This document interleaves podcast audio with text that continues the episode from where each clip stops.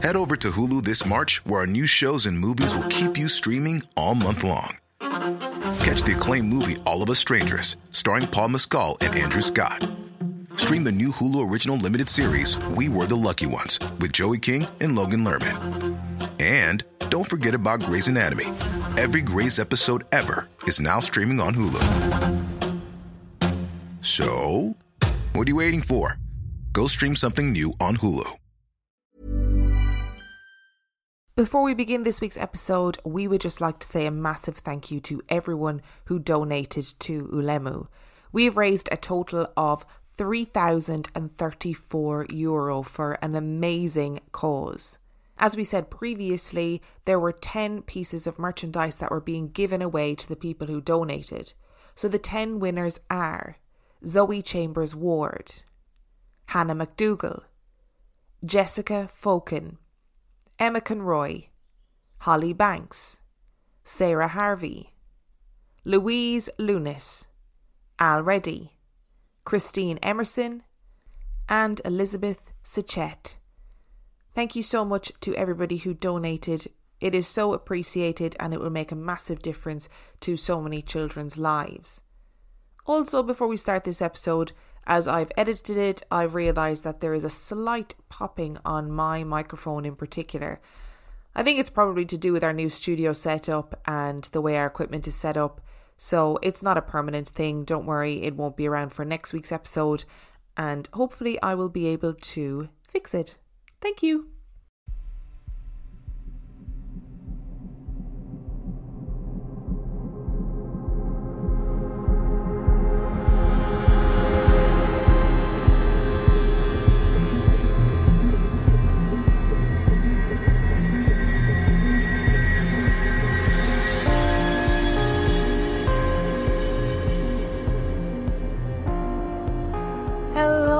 And welcome to episode 123 of Real Life Ghost Stories. How you do? To kick things off this week, we need to thank our newest Patreon subscribers. We would like to thank Danielle, Madeline, Jessica Macchiarelli, Patricia Coleman, Jamie Picciandra, Amy Allen, the Legends and Spirits podcast, Natalie Consalvi, Ghost Donut, Ola Jasinska, Stacey Hamilton, Morag Woods, Pam, Denise Groff, Mary and Scott Hawke, Jessica Rose, Marisa Halliday, Marlowe's Brill, Phil G.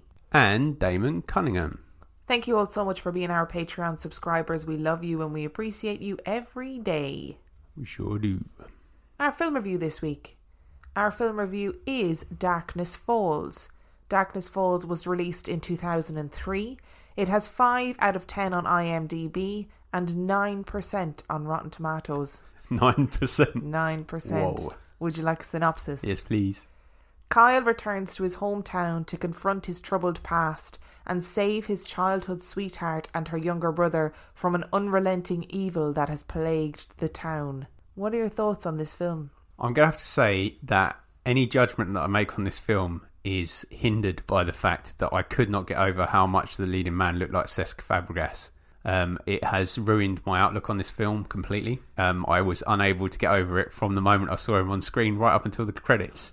So take that in consideration if you disagree with anything I'm about to say. I was highly distracted by the fact that I felt like I was watching an American Cesc Fabregas. Other than that, this is a film of its period. I think, unlike my choice from last week, it was more professional. I felt like maybe the actors had, had done some work on building relationships on screen. There was definitely no signs of extras moving off camera. There was nothing like that. The storyline was coherent. It was late 90s, early noughties horror film. It was okay. Do you think it deserves 9% on Rotten Tomatoes? Because I feel like that's very harsh. Not when Beyond the Gates got what it did. I just find it very. I guess it also depends on how many people review a film. That obviously Yeah, alters the percentage. That you're right about this film. It's a very early 2000s, late 90s horror film, like, very much so. And it did that thing uh, where at the end of all of the horror films of that era, the music for the credits is always kind of pop punk new metally music. Very strange. Yeah, it's like radio rock, isn't it? Like Yeah, really weird, which is which doesn't seem to match with the tone of the film at all. the but they all did it. Like at the end of Gothika, Yep. the soundtrack is Limp Bizkit is Yep. Fred Durst singing Behind Blue Eyes. What? Well, I mean, it's a jam, isn't it? It is a jam, but that's not the point. Anyway, I digress. This film traumatized me when I was what 13, 14 whenever it came out. I I had it on DVD and I found it really frightening. The concept is, and I'm going to say from this point forward, if you've got small people who listen to this podcast, because I know a lot of you listen with your kids, I would highly recommend that you don't listen for the next until the stories start. It is, it, it's just not for little ears. So this film is about the Tooth Fairy, which I think is like genius. I really do because if you think about it, the Tooth Fairy is pretty. She's pretty fucking dark. That's some pretty occult stuff going on there. Coming stealing teeth in the middle of it. What's she doing with all those teeth? Where did they all go? Maybe she's repairing her house. With teeth. Yeah, it's a tiny weird. house. Teeth are tiny bricks. Still weird. Yeah. But the Tooth Fairy is this like creature that is, you know, if you see her, when you lose your final tooth, she comes to collect it. She's the big boss, really, at the end of your video game. She comes to collect it. If you see her, she will hunt you down for the rest of your life and try until she kills you. I, I think it's a pretty it's a pretty cool concept. does it stand up in terms of being traumatized? And no, I will say that it does not. No, it really doesn't. I didn't find it particularly scary. I don't even remember there being any particularly good jump scares. I probably jumped once because I normally do. And I feel like, again, through my own disturbed head, uh, I feel like the Tooth Fairy looked like the spirit from Spirited Away, Oh yes. which which is kind of creepy if you think about that, but also kind Not. of took the scare off a little bit. I think seeing her from the opening really takes the scare off anyway. Like there's no hiding what she is. You see her from the very beginning and you see her the whole way through and that kind of takes away from the scare a little bit because you see she's not a bad horror villain as it were like looking she's not they don't CGI her anything like that but you see way too much of her and it just becomes a bit comical it kind of like I said to you at the end of it it felt like a creature feature It did. It had that sort of setup to it, and it was very much in that vein of, of them being hunted essentially and trying to avoid getting caught, which you can do in a paranormal world as well without making it feel like a creature feature. But this did feel very much like that. I thought the movement of the tooth fairy was, was quite cool. I thought that made it kind of creepy. She sounded quite creepy as well. Like the noises she made were very scary. Yeah, it's okay. Is just where I'm left with this. I think this probably would have creeped me out in 2003 because I hadn't have seen like I wasn't majorly into horror and I was easily spooked. I, I feel like I've got to the point now where you have to be good to To really scare you. to really scare me. This isn't as bad as Beyond the Gates. Like there's production value to this. no, it's not like lots of people commented about how this was a film that traumatized them when they were 13 because our demographic audience is is quite similar to our age. So if you are one of those people you think, oh, this was too scary, I'm definitely not going to go back and watch it, go back and watch it. Get some popcorn in. Don't expect to be frightened. It is just a fun watch, but it's not it's not really scary. And I have to say, like, if I was in the Tooth Fairy's position, so you find out the first the opening of the film tells you the story of the Tooth Fairy, she was just this weird woman in the town who like the kids brought her their teeth when they fell out and she would give them a coin. Anyway, then she's accused of murdering these two kids and wrongfully put to death and the kids are found safe and sound afterwards. I would be haunting the shit out of that town too. And I don't think it's fair to call her evil that is plaguing the town. I would I would be haunting everybody too. It's just just FYI. I would give this a two and a half out of five. Two and a half. Mm. I think I'm gonna go for a two. Yeah, I was t- torn. I give it the extra half because considering he was born in Spain, I, you just couldn't tell that Cesc Fabregas was from Spain. So I'm giving him an extra half mark for that. I think there is a beauty and ignorance in horror films sometimes, you know, when the, the characters don't know what's happening. It is blindingly obvious, I think, or it should at least be blindingly obvious to all of the characters in this film that, hey, we're dealing with something supernatural. When they literally physically see this creature flying through the air and they still don't listen to the protagonist who is telling them the only way to keep yourself safe from this creature is to be in the light. I've got loads of torches in my bag. Just take a torch and shine it at her. And they're still just blindly shooting at her. Like, there is a point when it becomes ridiculous. And you think, rewrite the film, rewrite the script, okay? Because because you can't you can't keep up this level of ignorance the whole way through. It's just not possible. And you know what? I think if you're going to choose to ignore what's right in front of your face, don't want to say you deserve it, but maybe you do.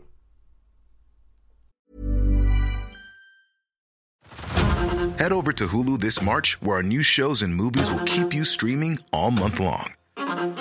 Catch the acclaimed movie All of Us Strangers, starring Paul Mescal and Andrew Scott.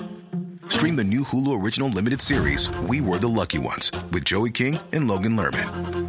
And don't forget about Grey's Anatomy. Every Grey's episode ever is now streaming on Hulu. So, what are you waiting for? Go stream something new on Hulu.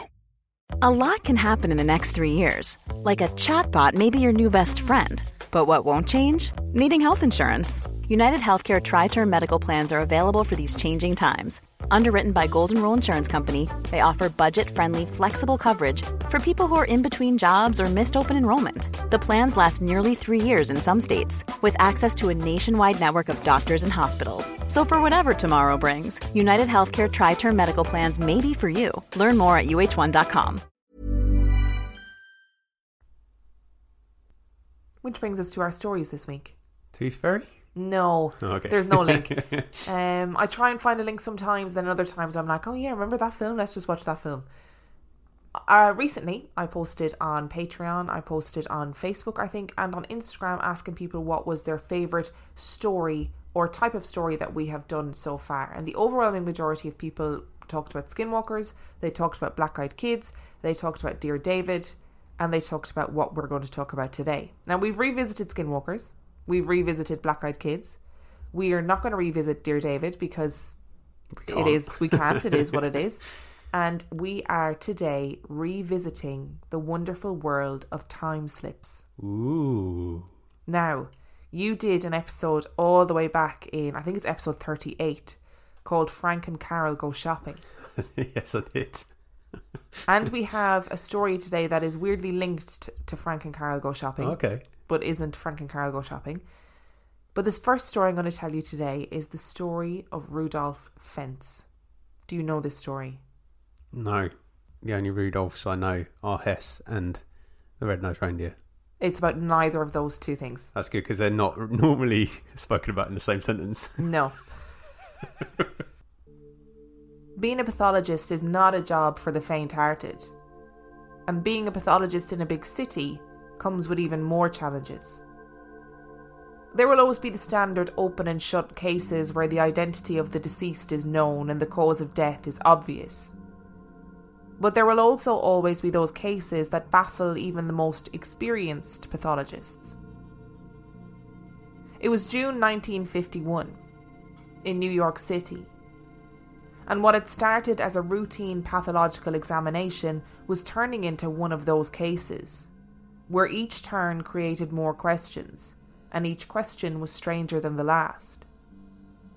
The man lying dead on the examination table seemed to be in his late twenties. He had tragically died having been struck by a car. The pathologist was certain about those two facts.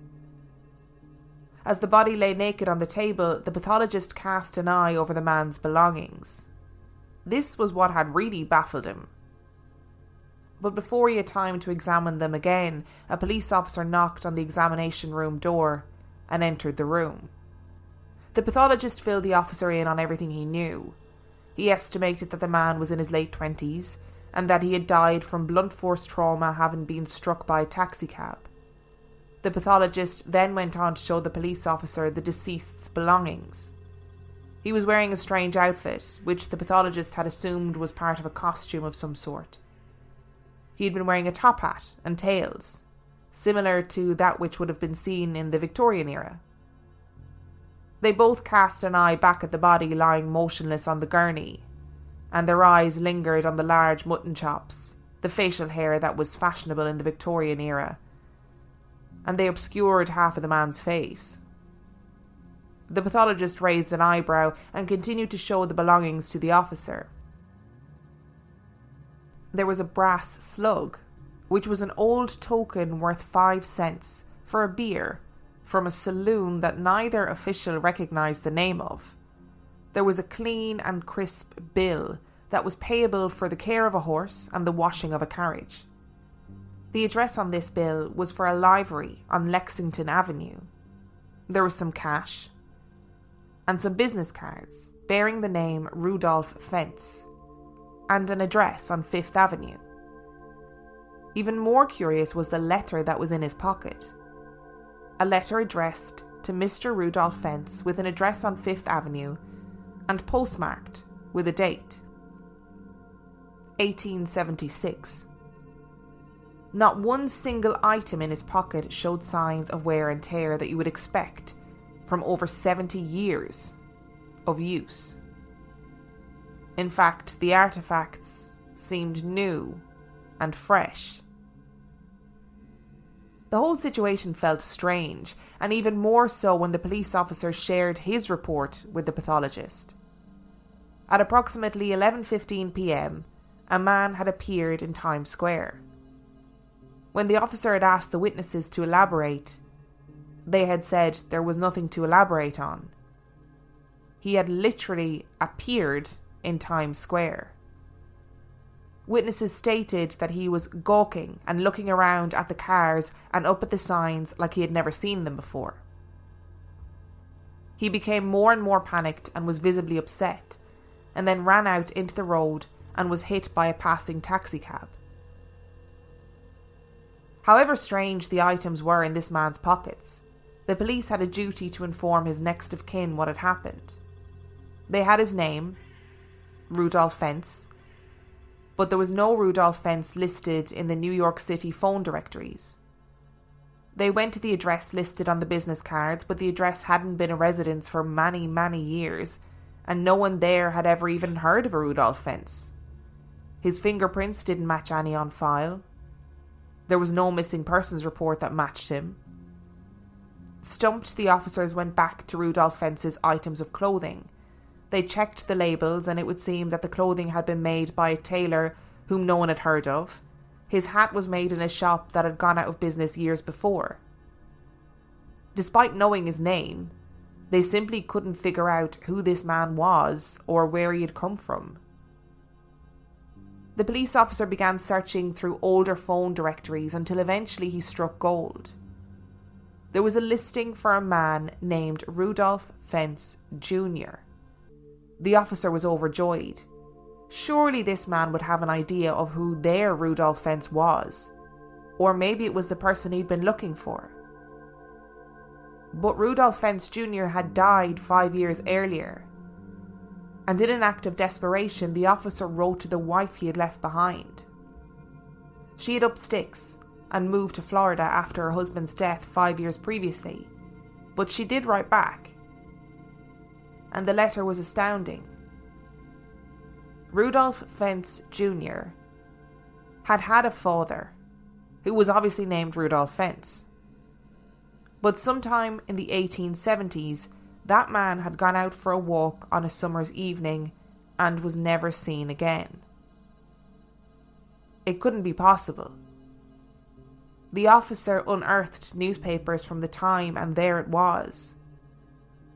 In 1876, he found a missing persons report for a Rudolph Fentz, and the clothes and address were the same as those lying in a morgue in 1950s New York. So when you first said about the corpse wearing a top hat and items of clothing that were very smart, and the police officer suggested not of the era, my immediate thought was, you know, people wear smart clothes.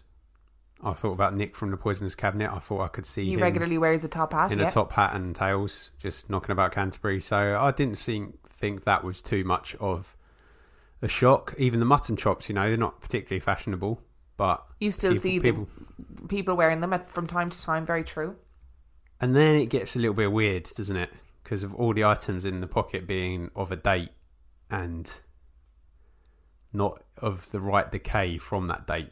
Because stuff paper, particularly, crumples and fades over time, doesn't it? Yes, and as well as that, people carry weird things around with them. So they might have a memento from a time period that means a lot to them hmm. that you might look at and think, why are you carrying around a bill from 1870 or whatever? But it could have belonged to their father or something, but you would expect a certain amount of wear and tear if something had been in your wallet or in your pocket for that long.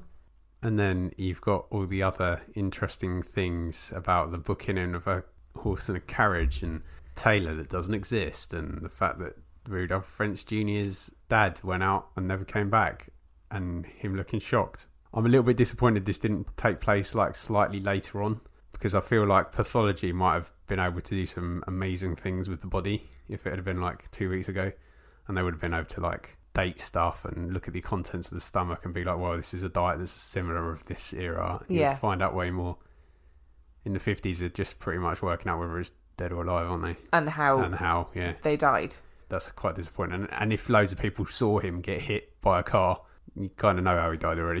So the question is do you believe the story? when do I not believe the story? That seems like a silly question now. It's, it's almost rhetorical, really, isn't it?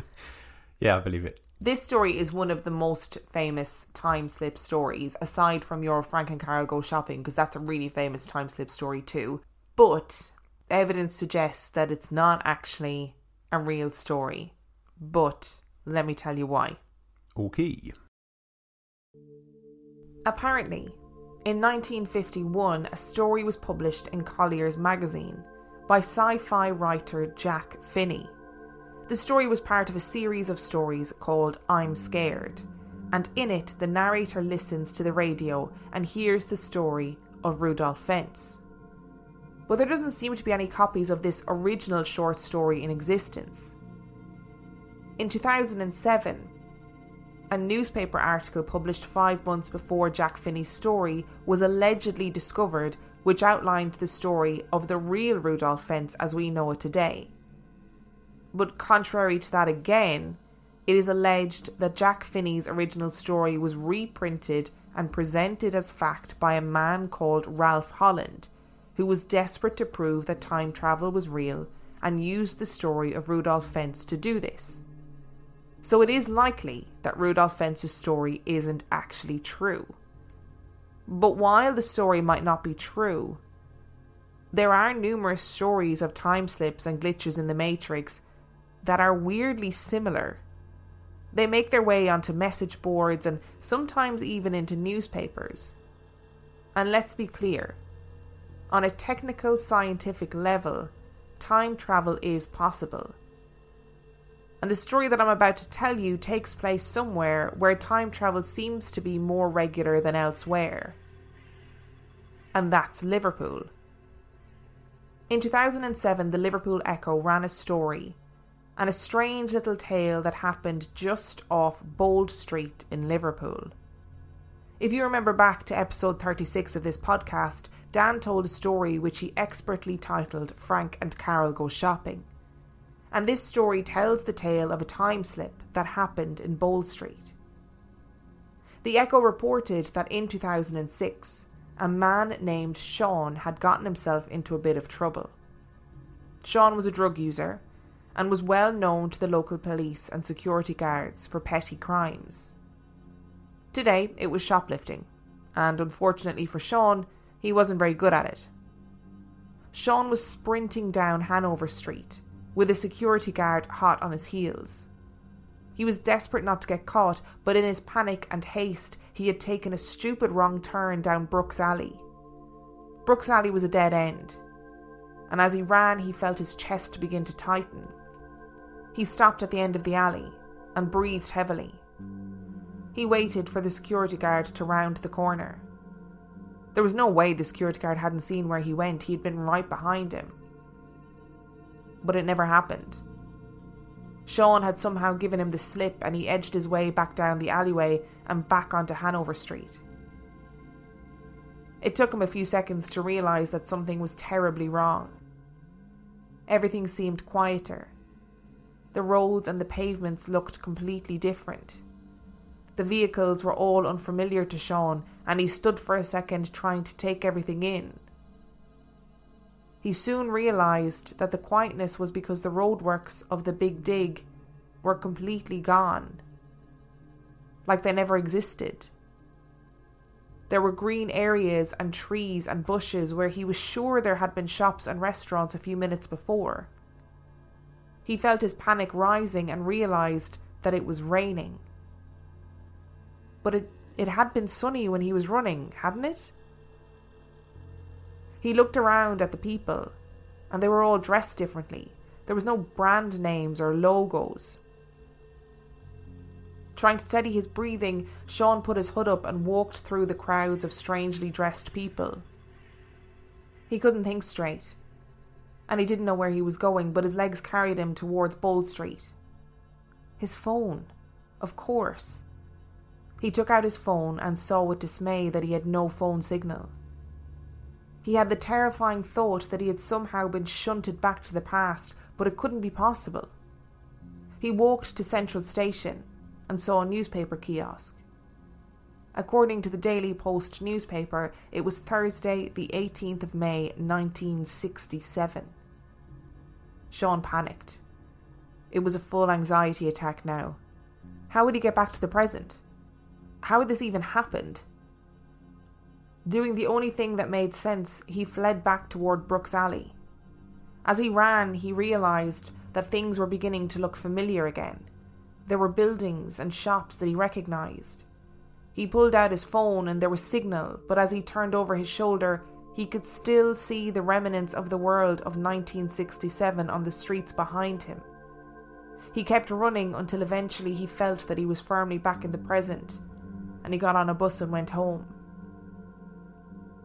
It would be easy to dismiss Sean's story as a piece of fiction that he made up for attention or notoriety, but the journalist interviewed Sean on four separate occasions, and each time his story was consistent.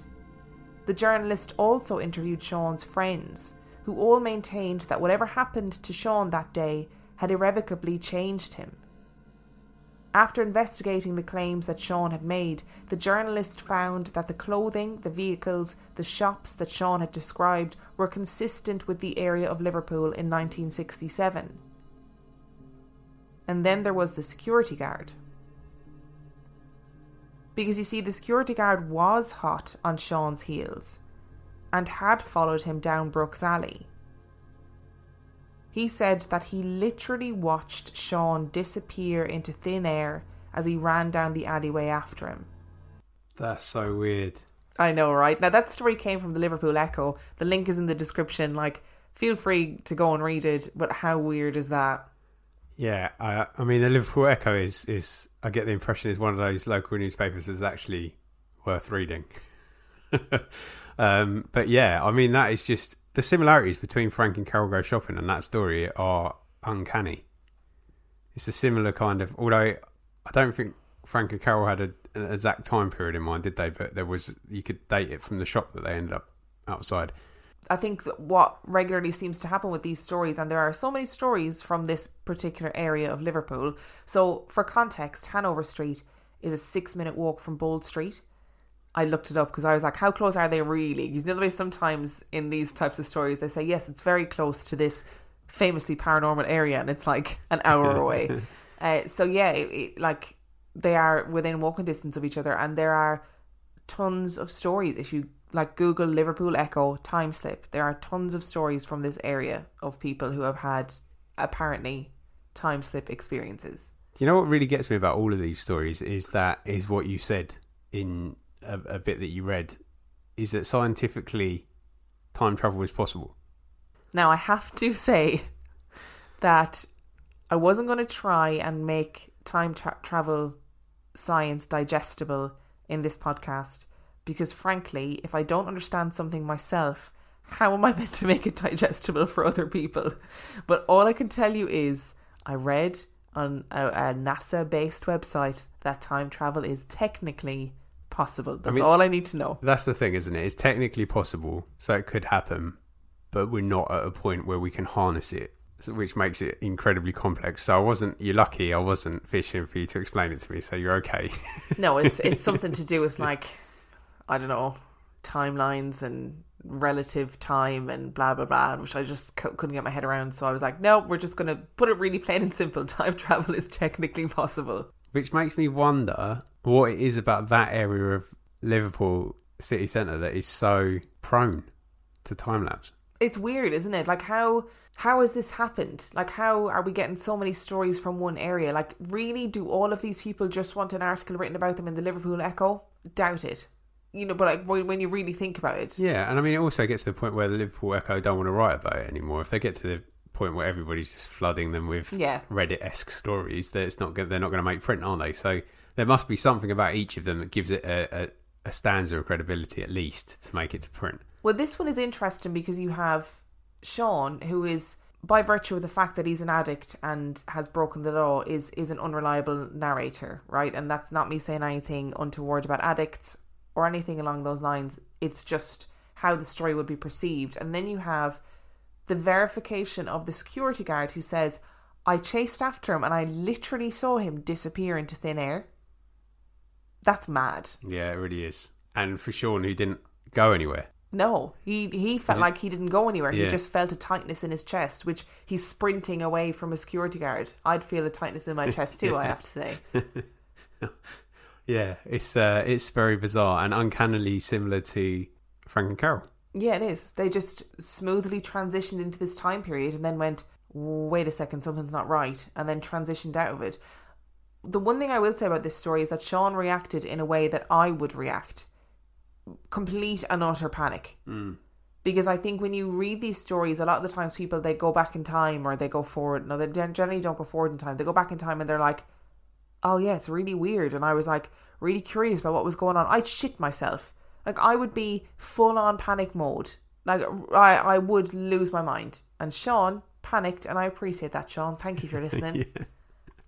This is one of the things that really intrigues me, and I feel like if it happened to me, I, I undoubtedly would panic because that's the kind of person I am. But I feel like these is one. This is one of the things I'd be less panicked about, which is bizarre because it's probably the worst thing because you're never entirely guaranteed you can get it back out.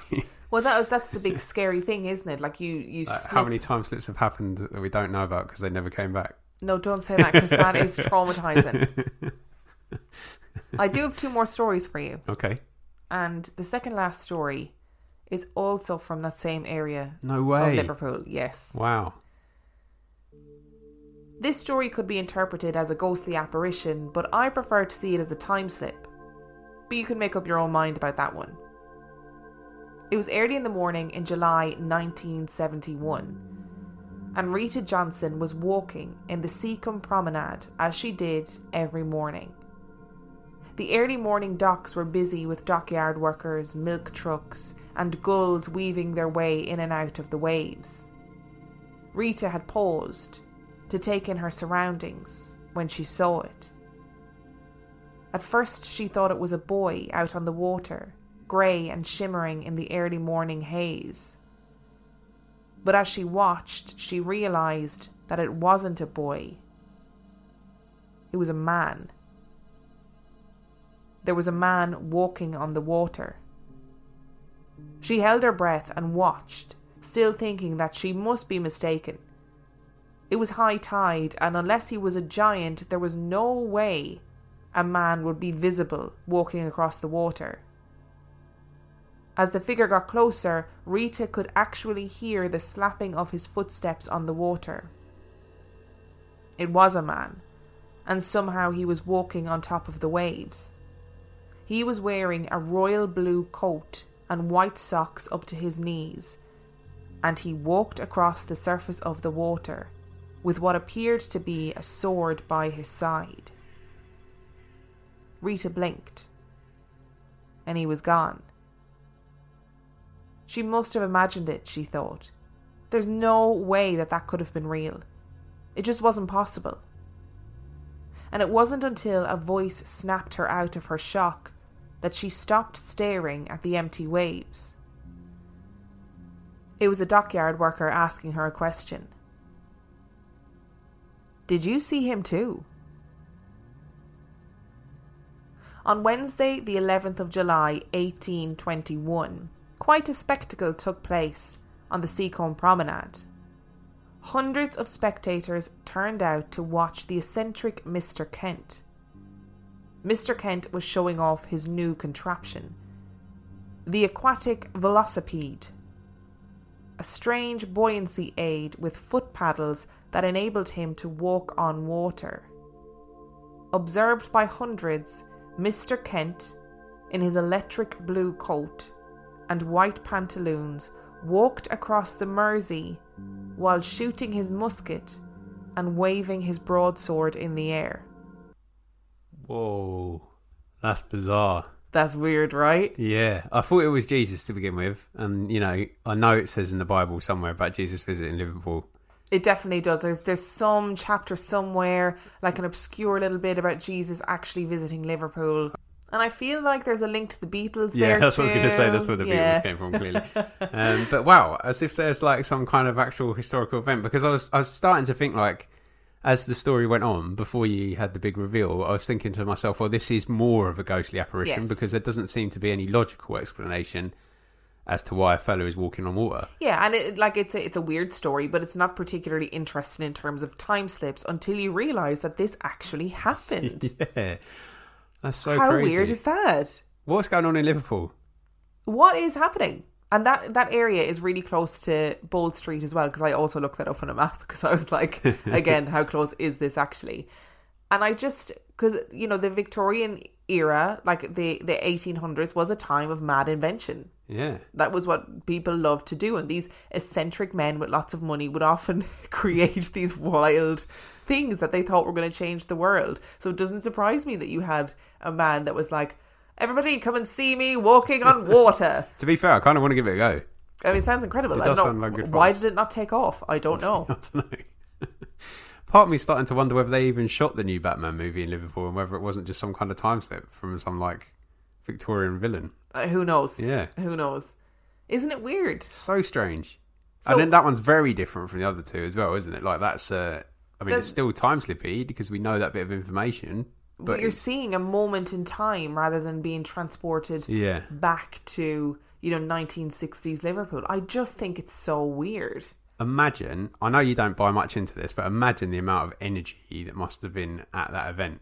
Because you've got Matey shooting his gun off, waving his sword, and paddling as hard as he can to stay afloat, and then you've got the thousands of people in the dockyard watching him. So, if you if you buy into the energy thing, there's a whole load of energy going on in that moment in time. So, did they just witness a residual deposit? I think of all things that we talk about on the show, like I don't think I'm as skeptical as I was two years ago, to be really frank. But of all the things that we talk about on the show, this is the thing that I think, why not? Like why why why not believe it?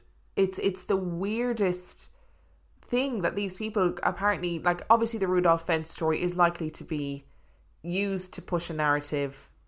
I get it, right? But a very good story nonetheless Brilliant story. brilliant story. But the other the, the stories from Liverpool in particular, they make me go, Oh, that's that like I don't know how you explain that. I don't know how you explain other people witnessing the same thing. Like the No. dockyard worker going, eh, Did you just see that man? Yeah, I don't. It's very, it's very. The, these stories, I love. I'm just fascinated by these whole stories because I think, you know, my sort of comic book infused brain, it just opens up the possibilities for so many different things. yes, it does. And it sounds very much like you know, there's that scene in uh, in the Subtle Knife by Philip Pullman where they cut through the fabric and go into the other world. Yeah. It just feels very much like that, doesn't it? It's like it almost feels like they're like so for some reason in that area of Liverpool when the conditions are just right you can slip through. yeah, I mean, but it's such a weird thought. It's it's crazy. I do have one more story for you, Okay, but it's not from Liverpool. okay. So we have a r- subreddit, like real life ghost stories. We Oh, wow. actually, yeah, I know. we have a subreddit, and the user Hangry Vegan posted this story in our subreddit, but the original story came from somebody called LunaBlaize. Are you ready? Yeah. I was driving alone on my way home. It was about 10 pm and I had just dropped my kids off with their dad for the weekend. He lives about 30 miles away from me. I had my radio on, singing away, and I love nighttime drives. They bring me peace. The road I was on is a road I take every day of my life, literally. I'm very familiar with this road. I know it like the back of my hand. It's a back road that leads from the town my kid's father lives in, straight to my town.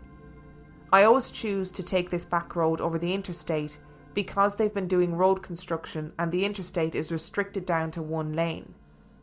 I was driving along, radio blasting, singing at the top of my lungs, and only about 10 miles away from my house. When the radio completely went static and then went silent. I looked around and all of a sudden I couldn't recognise where I was. I hadn't made any wrong turns. Keep in mind, this is a road I travel on at least twice a day to get to my work, to drop my kids off, etc. I knew for a fact that I was where I should be. The landmarks were all the same same hills, similar tree lines, but the buildings that were there before were all gone. I slowed right down to take it all in and try and figure out what was happening. There was a wooden structure on the side of the road. It looked like an old cottage house, but I'd never seen it before. The strangest thing about the house was that there was an old buggy outside, and by buggy I mean a horse and buggy. A little further ahead, I noticed a light and when I got closer, I realised it was a small little fire out in the front of another structure. This structure was very similar to the other, it looked super old. Next to the fire was a man. He was dressed in old time clothes. I almost stopped. I was going so slowly. And I was so shocked. He had suspenders on, a white shirt, a very long beard, and he noticed me and ran inside. I started to pull away again when he came back outside, but this time with a woman. The woman was dressed in one of those dresses that bells out at the bottom. It was like they were from a totally different century. He pointed to my vehicle, and his wife, or whoever she was, covered her mouth with both hands like she was in shock. It was almost like they'd never seen a car before at least not one like mine. The man and the woman just stood there with huge looks of disbelief on their faces. They seemed scared. I pulled away and kept going and noticed that nothing was the same as how I remembered it literally nothing. There were no street signs anymore. Side roads that were once there were completely gone, only to be replaced with fields. But I knew for a fact I wasn't going the wrong way. It's literally just a straight shot from my kid's father's house to mine once you get on that road. You don't even have to take any turns. It's literally impossible to get lost. There were wells on the side of the road that I'd never seen before, old structures that looked like 18th or 19th century houses. There were horses tied up, fires going, people dressed in old time clothing, and nobody had a vehicle. Everyone that saw me pass looked absolutely petrified. Even the air felt different. I kept driving for about three or four more minutes, past a few more structures, some that looked like little stores, and then all of a sudden, boom. My radio came back on. The air felt normal again.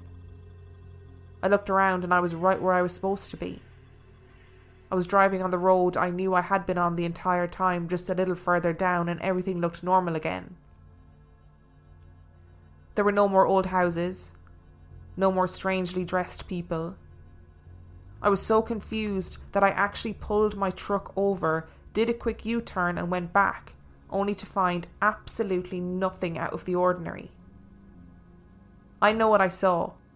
It was not a daydream. I didn't fall asleep. It was none of that. I literally made eye contact with that guy in the suspenders before he ran to grab his wife to show her my vehicle, or whatever he was pointing out to her. I've lived here my entire life. 25 years, there are no Amish communities here. And I've taken this road twice a day for the last 10 years. I truly do not understand. Why wasn't it there when I immediately turned back around? I don't know what's happened to me. It's almost like I stumbled across an entirely different time or place. Maybe I slipped through some sort of portal, I don't know. I've been searching this app every single day for over a week to try and understand, but I'm still empty handed and I don't know what else to do besides just post my experience and hope that someone might have some insight.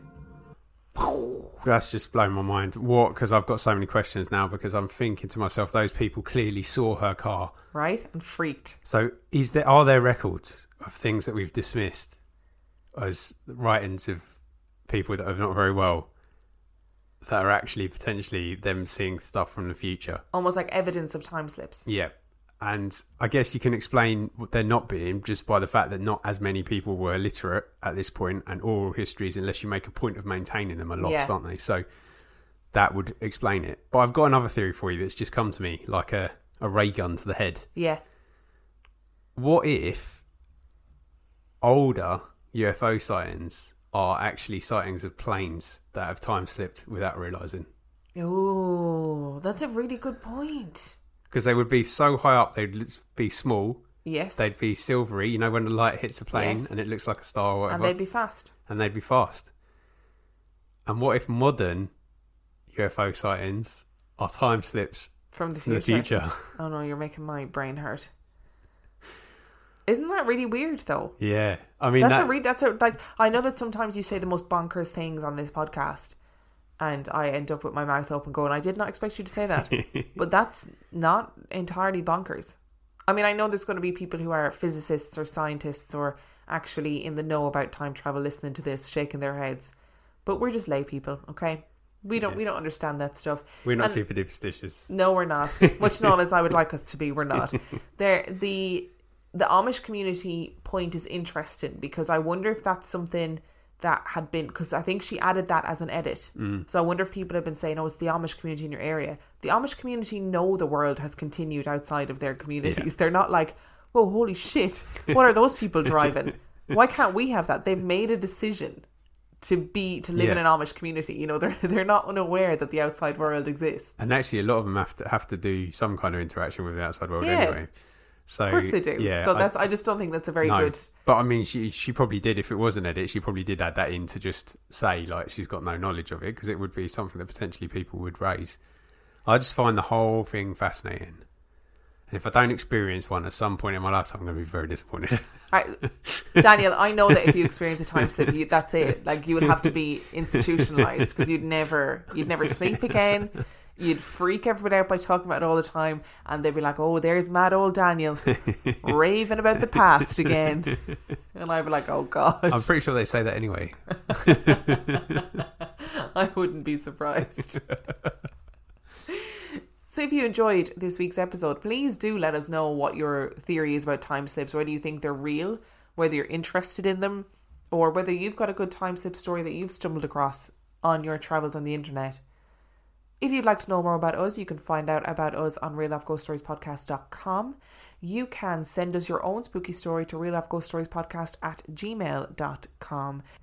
You can support us on Patreon. That is patreon.com forward slash real life ghost stories, where for $5 a month or $2 a month, you get access to heaps of extra content. And on that note, we shall see you next week. Bye.